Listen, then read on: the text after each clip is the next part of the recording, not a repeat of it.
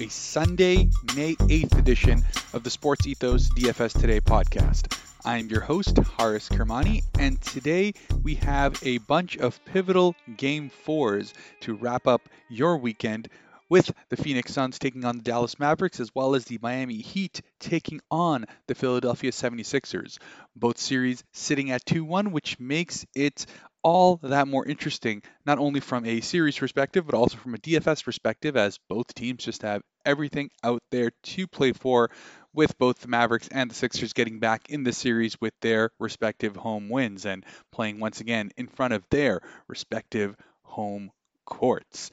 But before we do get into that, as always, the DFS Today podcast is sponsored by Thrive Fantasy, which is your preferred destination for all of your daily prop betting. As far as Thrive Fantasy is concerned, with over $7 million in prizes given and more done on the daily, you can go ahead and select a lineup based on your over and under selections on the day to be able to go ahead and win big prizes. And as a listener, you go ahead and use the promo code ETHOS, E T H O S, to have your deposit up to $100 matched 100%. So definitely sign up and prop up today. Getting right into the games for the day. We have the first one with the Phoenix Suns taking on the Dallas Mavericks, a game that has a 214 and a half game total. The Phoenix Suns favored to win by two. Getting into the Phoenix Suns themselves, we're looking at their injury report. And as it has been for most of the postseason thus far, they are looking good to go as far as health is concerned. All of their major pieces all out there without any sort of concerns. As far as the Dallas side is concerned as well, very much the same situation. You've got everyone out there. Tim Hardaway continues to remain out, which they probably could use as far as his shooting is concerned, but unfortunately does not happen to be the case. Going on to Phoenix, though, the prices here have really taken a pretty significant dive overall as far as the main pieces are concerned, which does bring a number of them into play. As we've said, two game slates in the past are always just full of that variance because it's just the one bench guy that you need to be able to go ahead and absolutely break a lineup here. We got to see that last game with Jae Crowder dropping 40 DK points for his price, and he's taken a little bit of a jump. But as far as the major pieces are concerned, First of all, we got Devin Booker and Chris Paul both sitting at that low 8,000 mark. Booker sitting at 8,400, while Chris Paul is up to 8,100. Now, between those two in general, I like taking Chris Paul, but especially so given that he had one of the worst games of his recent postseason life in that last one, putting up only 26 DK points with seven turnovers, six of which came in the first 12 minutes of him playing the game. So definitely not an auspicious birthday as it happened to be for him on that one. And I'd expect that he's looking to turn himself back around and get Phoenix to a position where they can go ahead and close that at home because they definitely do not want to extend this series further and further given that Phoenix really should be the superior team despite Luka's efforts on the other end. So between those two, definitely looking at Chris Paul, though Devin Booker is absolutely in play. DeAndre Ayton, on the other hand, is a bit of an interesting situation. Since the first game, he hasn't taken anything more than uh, eight eight field goal attempts on average. Got up to 12 in the last one, but it's a far cry from that 20 that we saw in the first game of the series. And I mean, in many ways, that is to be expected as Dallas start to go a little bit smaller to be able to go ahead and contest with uh, the guards that the Phoenix Suns have. We're seeing Jae Crowder get more involved on the offense, but really DeAndre Ayton in a regular situation at 7300 would be a pretty solid pick and I'd be pretty happy to go with him. I just worried that he's not getting enough usage at this point and in general is being looked away a lot in this series just because Dallas don't really have that front court size to be able to kind of deal with him so instead, they're going super, super small to try and just factor him out of the game. And in many ways, that is working. And they're kind of allowing a situation in which he's getting a little less usage. JaVale McGee's coming in a little bit earlier for a couple more of those energy minutes, try to be a little bit more of a disruptive force. So I'm avoiding him at 7,300, though uh, he's definitely still in play, doesn't need all that much to be able to get himself into play. But going back to the Jae Crowder situation, and this is something I had alluded to even when we spoke in the first series as well against the Pelicans, that Jae Crowder, as the games get more intense, more competitive, and need more of that fire, he's going to start getting more involved. And we've seen that throughout this series. His, his DK points have been going up every single game 27 in the first one, 33 in the second, all the way up to 40 in game three. Now, I don't expect that to be a trend that continues. However, I do think he'll get more than enough usage and minutes to be able to pay off any price that's going somewhere near the 6,000 mark. So at 5,400, given that dual eligibility, he's definitely in play for me. And between that uh, mid range area of uh, Mikal Bridges, uh, Jae Crowder, Cam Johnson, he's definitely the guy of the three that I prefer having the most just because of his capability to be able to get hot like that and just be more involved in more different ways to be able to get his stat line to the area that you want. Moving on to Dallas, and this is where it's even more secure as far as knowing exactly where things are going to come from. And given the prices that we're going to be speaking about today, I wager that pretty much every lineup today, for good reason, will have a Luka Doncic because you'll have the room to be able to go ahead and get him. And just given the fact that he's playing as well as he is, it's just going to be an absolute no-brainer. His price has actually gone down to 11,000 from the 11,600 peak that it was in the last game. But given he hasn't had a game less than 52 DK points up until now, dropped nearly 60 in the last one, had got 75 all the way in the first one. I don't think it's much of a call to say that in terms of raw DK points both upside as well as most likely actual DK points, he is going to be the highest on the night, and you need as much of that as possible because in the end, we know the bench guy is going to be the one that really changes things around. So you want to secure your risk and take that free square where it is, and Luka Doncic is definitely that.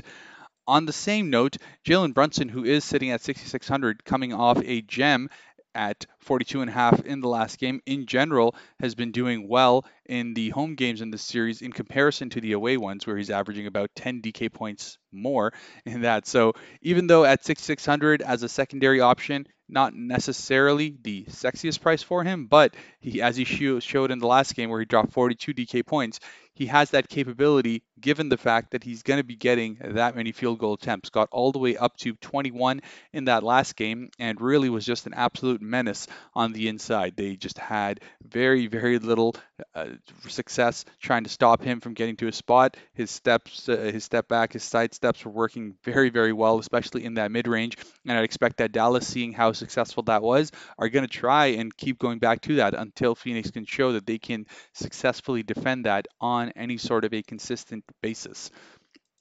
Beyond that, haven't really been all that interested in the mid-range pieces as far as Dallas are concerned, just given the fact that uh, we just don't see that level of consistency from them, nor do they often get the ancillary stats that you're potentially hoping for. Although between Finney Smith, Dinwiddie, and Reggie Bullock, I have been finding myself taking a little bit of Reggie Bullock just because of the fact that they need that shooting so, so badly. And it's been shown in the three games so far where he's averaging nearly eight three point attempts a game and has been finding his stroke more consistently in the last two as well, hitting 4 of 8 and 4 of 10, respectively, in those games, getting himself 25 and 31 DK points, which, while it's not going to set the world on fire, at 5,200, he gives you that upside to be able to get to that near 30 point mark. And that's very much the same situation with Finney Smith as well, who uh, did put up 11 three point attempts in that last game, which is definitely encouraging. And he's very much in that same Jae Crowder kind of mold where as the games get a little bit tighter, as they need him to get a little grimier, more intense on the defensive end, he's going to get more involved as well. So he gets that same kind of recommendation as Crowder does to me, though Crowder is probably the better pick between the two but they both have that dual forward eligibility, and I wouldn't be surprised if you go ahead and get them both slotted in to your lineup. And then finally, and this is where that little bit of a uh, throw out there in terms of who could potentially turn a matchup. That is a Maxi Kleber who did that for 4,400, dropped 31 DK points last game, and we're seeing him become kind of that de facto center power forward for them in that bid to try and neutralize a DeAndre Ayton on the other side. And really, Maxi Kleber, who had been uh, inconsistent throughout the season and really hadn't been seeing the kind of minutes that uh, we would have otherwise hoped for as far as his uh, performances are concerned, is getting himself back into kind of that normalcy. Dwight Powell, who played more minutes in that first round, is pretty much out of the rotation at this point, specifically for that DeAndre Ayton situation. Instead, it's been Kleber who's been getting close to 30 minutes now, and at his current price tag of 4,900 he's probably one of those guys that I'd be potentially looking at as one of those slots where you're hoping that he can again drop you somewhere near 30 and you'd be feeling pretty good about that. Moving on, though, to the second game and final game of this slate, it is the Miami Heat taking on the Philadelphia 76ers. And as far as this game is concerned, we're looking at a 207 and a half game total with the Philadelphia 76ers favored to win by two, which is a little bit of a change for what we had last game when uh, they were not favored to win, but then we saw Joel Embiid come back, and despite not looking anywhere near 100% as far as his conditioning is concerned and his legs are concerned, he was still able to put up a great effort as the 76ers were able to get themselves back into the series. Very badly needed win for them, and they're going to be looking to capitalize on that here. As far as Miami's concerned, this is where there is a lot of concern with questionable just being all over the place as far as their lineup is concerned. You've got seven major pieces as far as the rotation is concerned, all listed as questionable. That's Tyler Herro, Kyle Lowry, Max Strus, PJ Tucker, Gabe Vincent, Caleb Martin, Dewayne Dedmon. Now, all of them are at kind of different levels of what that questionable actually means because it seems like it's been thrown out there. But uh, Kyle Lowry, for instance, uh, he does seem to be dealing with an actual hamstring problem. Only played about 25 minutes in the first game and did not end up coming back. So we'll see if he is able to feel good enough to play. On the other hand, Tyler Herro, whose ankle has been uh, listed questionable a number of times in the last couple of games now, but he continues to play and play through it. I would expect him to be out there, but of course, we'll get to see what the lock says. Strus as well, hamstring issue has been questionable, has played through it. PJ Tucker, I would be incredibly surprised if he doesn't play because really he's just just going to play out there with whatever injuries. He's one of those tough guys who just gets through it. So that's where I'll uh, definitely be looking into more. I mean, more closely when we get closer to the lineup, but with these price tags being as enticing as they are, definitely these questionable ones could be something to take an advantage of if uh, we get closer to uh, closer to lock with those games late swaps, see what kind of guys you're trying to see if you can get slotted in. Because as far as Miami's concerned, we know Jimmy Butler at 8,900 is going to be one of those popular plays for good reason. Put up 50 uh, DK points in the last game as well, uh, despite you know a bad loss for the Heat, only putting up 79 points in total. But he put up 33 actual points of that. Uh, ended up with 51 or 50.75 DK points there. 22 field goal attempts, got to the free throw line 10 times. So he's just going to continue to be his aggressive self as he tries to will the Heat into a situation where they can close out at home. Uh, Philly, on the other hand, looked really solid. I expect this to be a tight game all the way through. The Vegas spread uh, shows the same, so both these games are going to be something to watch all the way to the end. But if the Miami Heat are to be successful, it's going to need Jimmy Butler to have a good night. And at 8,900, as far as you know dollar value per potential performance, he's probably somewhere near the top over there. And the fact that you can get guard-like play from a foul forward spot always makes it that much more enticing for me. As far as center is concerned, I'm going to continue on with that train. I mean, Bam Adebayo, who unfortunately had a horrendous game, really, in uh, Game Three, uh, just looked really out of sorts with uh, Embiid coming out there, and really, I think a lot of that was self-inflicted. Got himself into some foul trouble with some, I would say, less than ideal plays from a basketball perspective, just not the way he should be reaching and not where he should have been in terms of his positioning. I expect he bounces back. And for his price tag to take that $600 uh, basically drop to 7500 puts me in a pretty good spot where I could definitely see him being one of my favored uh, center picks. Because as much as we're, we're going to speak about you know, Joel Embiid, on the other hand, I'm not as confident taking him for his price tag, but I am confident doing that with Bam Adebayo. And despite him burning me in the last game, it just makes uh, consistent sense to be able to go ahead and take him in there. He had solid games throughout against Philly, even with that last uh, dud. He's still averaging about 36 DK points against them. and in away games in general, he's had his inconsistencies, but against Philly there, he has done pretty well in the regular season, and he's going to be hoping to get himself back on his regular track there. Because for Miami's offense to be able to get the looks that they're looking for and in general be nearly as effective, he needs to be that guy that they can have as not only an outlet when things are getting tight inside the paint, but for him also to get some of those assists as well, passing out of the post, uh, getting his other teammates involved, just opens up Miami's offense a lot, which was looking really, really stagnant in the last game. So we're going to see some adjustments there, I'm sure, and Spoelstra is going to be looking to get Bam Adebayo that little bit more involved. Tyler Herro for 6,100 is one of those where you know he can go off. You, you, know he has the capability to be able to get hot. Did it at home in the first two games where he got nearly uh, 40 DK points in those ones there. But in last game, again, that's the other side of that variance. When a shot is not going, he often does not get the level of ancillary stats that you would be hoping for to be that little bit more secure as far as his floor is concerned. But again, 6100 cannot fault you for being able to go ahead and take him. Will likely be in a couple of my lineups there, especially because I am a little bit more concerned as to whether Kyle Lowry will actually get on the floor over here, but we'll see what ends up happening. Him, on the other hand, as well, had a scoreless game in the first one, and just in general has not been getting the kind of usage that uh, we would otherwise want to see to feel consistent and uh, confident taking him as far as his prices at 5600 is concerned. So I'm going to be avoiding him. And in general, the rest of the uh, bench pieces, just not all that interested, except for perhaps taking a sprinkling of PJ Tucker if I end up li- landing on it on my lineup, just from the perspective that he's going to be playing those minutes, will be out there, uh, will be needed to shoot those corner threes, which he only took one attempt of in the last game definitely want to be bringing that up for them to uh, open up that offense a little bit more. But again, not the most exciting or the most upside filled of uh, players or price tags.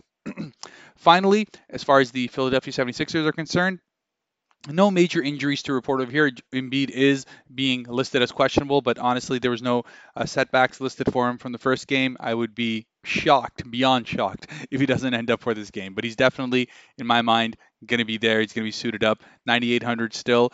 At this moment, to me, he's still getting his legs under him. He's there to act more as a decoy for what Philadelphia is doing, more so than just being a full out force on the inside himself. I think that'll take still a couple more games for him to get uh, back in there, but he's going to be hoping that he can do enough of that for this series to get tied up, take the series that little bit longer, and allow him to get his legs under him. So at 9,800, I may have a lineup or two with him just to kind of throw him out there in case something happens, but I don't expect him to be in a position to really get uh, 5x plus on his price tag, and I think that's going to be a little bit of a fade for me. On the other hand, James Harden, who's 8,500, who himself has yet to have that kind of a game in this series so far, really just averaging around that mid 30s as far as DK points are concerned. I do think he's in a good position to be able to go ahead and kind of course correct where we're at. There's just so many areas that are down from what we had in the previous series. And in general, I don't think he's played badly. He played a really good first half last game. And then as Tyrese Maxey ended up taking over, he turned into more of a facilitator role, had a lot of hockey assists, which unfortunately don't show up on the stat line itself. But for him to only be averaging about seven assists so far in this postseason series, I expect that to go up. The fact that he's sitting at about 38% from the field and only about 20% from three. Both of those are areas that really just need him to have that one good game to get himself back on track there. So for this price tag, he's definitely going to be one of my favorite guards to be able to go ahead and take. Uh, between him and Chris Paul, I think both of those guys are looking at uh, big turnaround games for them, and I expect those are going to be where I spend a lot of my guard money. So we'll see how that ends up happening. Uh, but yeah, James Harden at 8,500, definitely one of my key pieces in play. And if you're looking for consistency, that's what you're getting with these other mid-range pieces over here. So both Tobias Harris and Tyrese Maxey, both of them sitting around that 7,000 mark. Uh, I've preferred Tobias just in general throughout this postseason. He's just shown himself to be uh, one of the better performers for the 76ers throughout. He was sitting in that uh, early, early to mid 6,000s for a long time, got himself up to seven, but really he hasn't had a dud game so far in this postseason. His lowest one has been sitting at about 31 DK points, and he has been consistently able to get into that high 30s to low 40s as far as his performance is concerned. So at 7,000, if you're looking for a guy that you can just lock in there and feel pretty good about being able to get 5x with everything else kind of working out, he's definitely there in play. I may you know want to take if I want to take more of a punt on upside, that's when I uh, start looking at you know, spending up on a, a Jimmy Butler instead and seeing if I want to uh, maybe save some money on one of these other uh, forwards and guards to be able to make up for that. And if we're looking to save money, then perhaps you want to take another, you know, Danny Green punch as he did in the last game where he dropped 28 uh, DK points for 4100 seven of nine from three. I don't necessarily expect that uh, to be a trend going forward, but for him to feel good with his outside shot is pretty important for Philadelphia, especially when uh, both Harden and uh, Embiid are clogging up the paint, going up and creating all of that. Mag- magnetism, all that gravity to be able to pull defenders through them, you're going to need Danny Green to be able to go ahead and take advantage of that. So at 4,400, definitely in play, and I'd like uh, him as a side piece more so in general than I like Tyrese Maxey, despite him having the two pretty decent games. My problem with Maxey has always been that uh, ancillary stats. He got up to six dimes in the last game, and really if we've seen uh, in this postseason so far, he's either at that six or eight mark in a game, or he'll just drop off completely and be just at that one or two. I just don't feel all that confident with his ancillary his ancillary stats. But if he's shooting as well as he has in the last two games, he's definitely going to be in play. His price going down a little, despite having two games where he dropped 43 and 38 definitely still in play. But again, we just talked about so many guard options up until now that won't necessarily be able to fit all of them in with the uh, the different slots that we have, but you do have four in terms of uh, point guard, shooting guard, where you can probably slot in a, um, a James Harden, for instance, into your shooting guard position, uh, have him as your uh, piece over there. Then your point guards, you have that decision to make. You have Chris Paul, you have Luka Doncic. And then perhaps that final piece does go to Maxey, depending on how things end up working. But really, it all comes down to your uh, your build. And between him and Brunson, for instance, I do actually like Brunson more than I like a, a Tyrese Maxey, both at that same kind of price tag. But again, it all just kind of ends up depending on how your build looks, how much exposure you want to have to each game. Uh, given how close things are looking and the fact that the Suns and Mavericks game is just slightly above as far as game totals are concerned, I do expect that I'll have maybe one or two more on that game than I have in uh, the Sixers and Heat game. But again, it all kind of depends. You have nine, uh, you have eight players to be able to go ahead and take. Maybe have a situation where five three. Uh, going in favor of the Suns and Mavericks in most of my lineups, but we'll happen to see how your build looks. Finally, we go on to the tier side of things, really just looking at who my expensive piece is going to be first and foremost. And really, this is where you have to weigh it between do I want that highest raw DK points potential, which is the Luka Doncic for 11,000, or am I looking for that point per dollar capability of being able to do the most for their price. And I usually look at that from a uh, recommendation standpoint, and that's why Chris Paul at 8100 is going to be my favorite play as far as the expensive tier is concerned. I said Chris Paul coming off a terrible game has not had any of those like real types of games in a situation where they have lost. And for him to drop 26 uh, DK points, seven turnovers is something that I don't expect we'll see again. I expect a big turnaround game for him in general, get himself back to shooting the percentages and the overall effectiveness that he's had in the first two games here, and be in that 40 plus DK point range pretty comfortably yet again. So he's going to be my favorite play as far as the expensive tier is concerned. From the mid tier perspective, and this is where you have quite a few options that we spoke about in which you can see that there are you know, upsides, there are capabilities to be that little bit more of a turnaround, and that's really where I go with this as well. Because Bam Adebayo at 7,500, I just think is too cheap for how important he needs to be to the Heat offense and the Heat effort in general if they are to go ahead and get themselves back from that bad game in game three, get themselves up 3 1, and hopefully look to close the series out. But for that to happen, Bam's going to have to get back to the form that he was on in the first two games. 51 and 40 DK points there has been one of the most consistent performers throughout this postseason for them, has been averaging in the high 30s as far as DK points are concerned there. So 16.75 was an absolute aberration. I expect him to get back to normal, be that little bit more aggressive looking for his shot, but also to be able to make that pass and get more of his teammates involved as well, especially in the corners where the Heat really need to hit their threes, where they struggled mightily in the last game. Finally, as far as value tier is concerned, and again, this is where that squeeze ends up happening as we get deeper and deeper into the postseason. It gets harder to be able to find good value consistently, but at 4,900, I'm going to say Maxi Kleber is going to be my value pick of the night. His minutes continue to trend up as Dallas goes with that hybrid small ball version of their team of their lineup to try and throw the Phoenix Suns off a little bit. It did work pretty well in the last game. He found himself pretty open for three in a lot of these uh, stretch situations, and for him to shoot six of nine while not having all the greatest ancillary stats is actually probably a pretty good area of correction where he could still keep that 30 DK points and have it not feel like an aberration. So for 4900, definitely the guy that I am looking for as far as value is concerned. But that is going to be it as far as the major slates are concerned. So let's move right into the Thrive Fantasy side of things. And this again is where I get to double down on my bid for Bam Adebayo to have his turnaround game. We're at 28 and a half total for him to get over 105 points on points, rebounds, and assists combined. I do expect that we will see him get himself back to normal.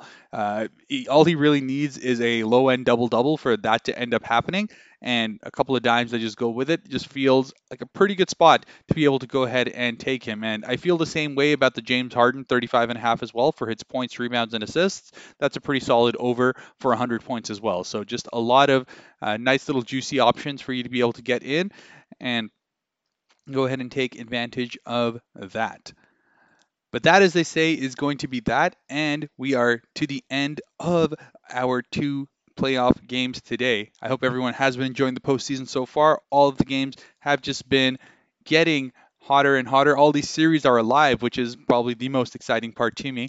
And we're going to have to see what can happen. Can these uh, teams go ahead and tie it up back at home to be able to get this series into a three game finish? I really am hoping for a couple of game sixes and sevens here, just given how a lot of these matchups have gone thus far. But as always, you can follow me on Twitter at HAK underscore devil, where you can let me know how you're enjoying the postseason so far, how your lineups have gone, any big moves that you were able to make as you continue to play DFS for probably the last major round. I mean, one game one game slates just become pretty crazy once we get to uh, the conference finals and beyond. But really, enjoy this up until now. And until then, it's going to be Haaris signing off, and we will see you back on the Monday slate. So until then, take care and let's go ahead and take down some GPPs.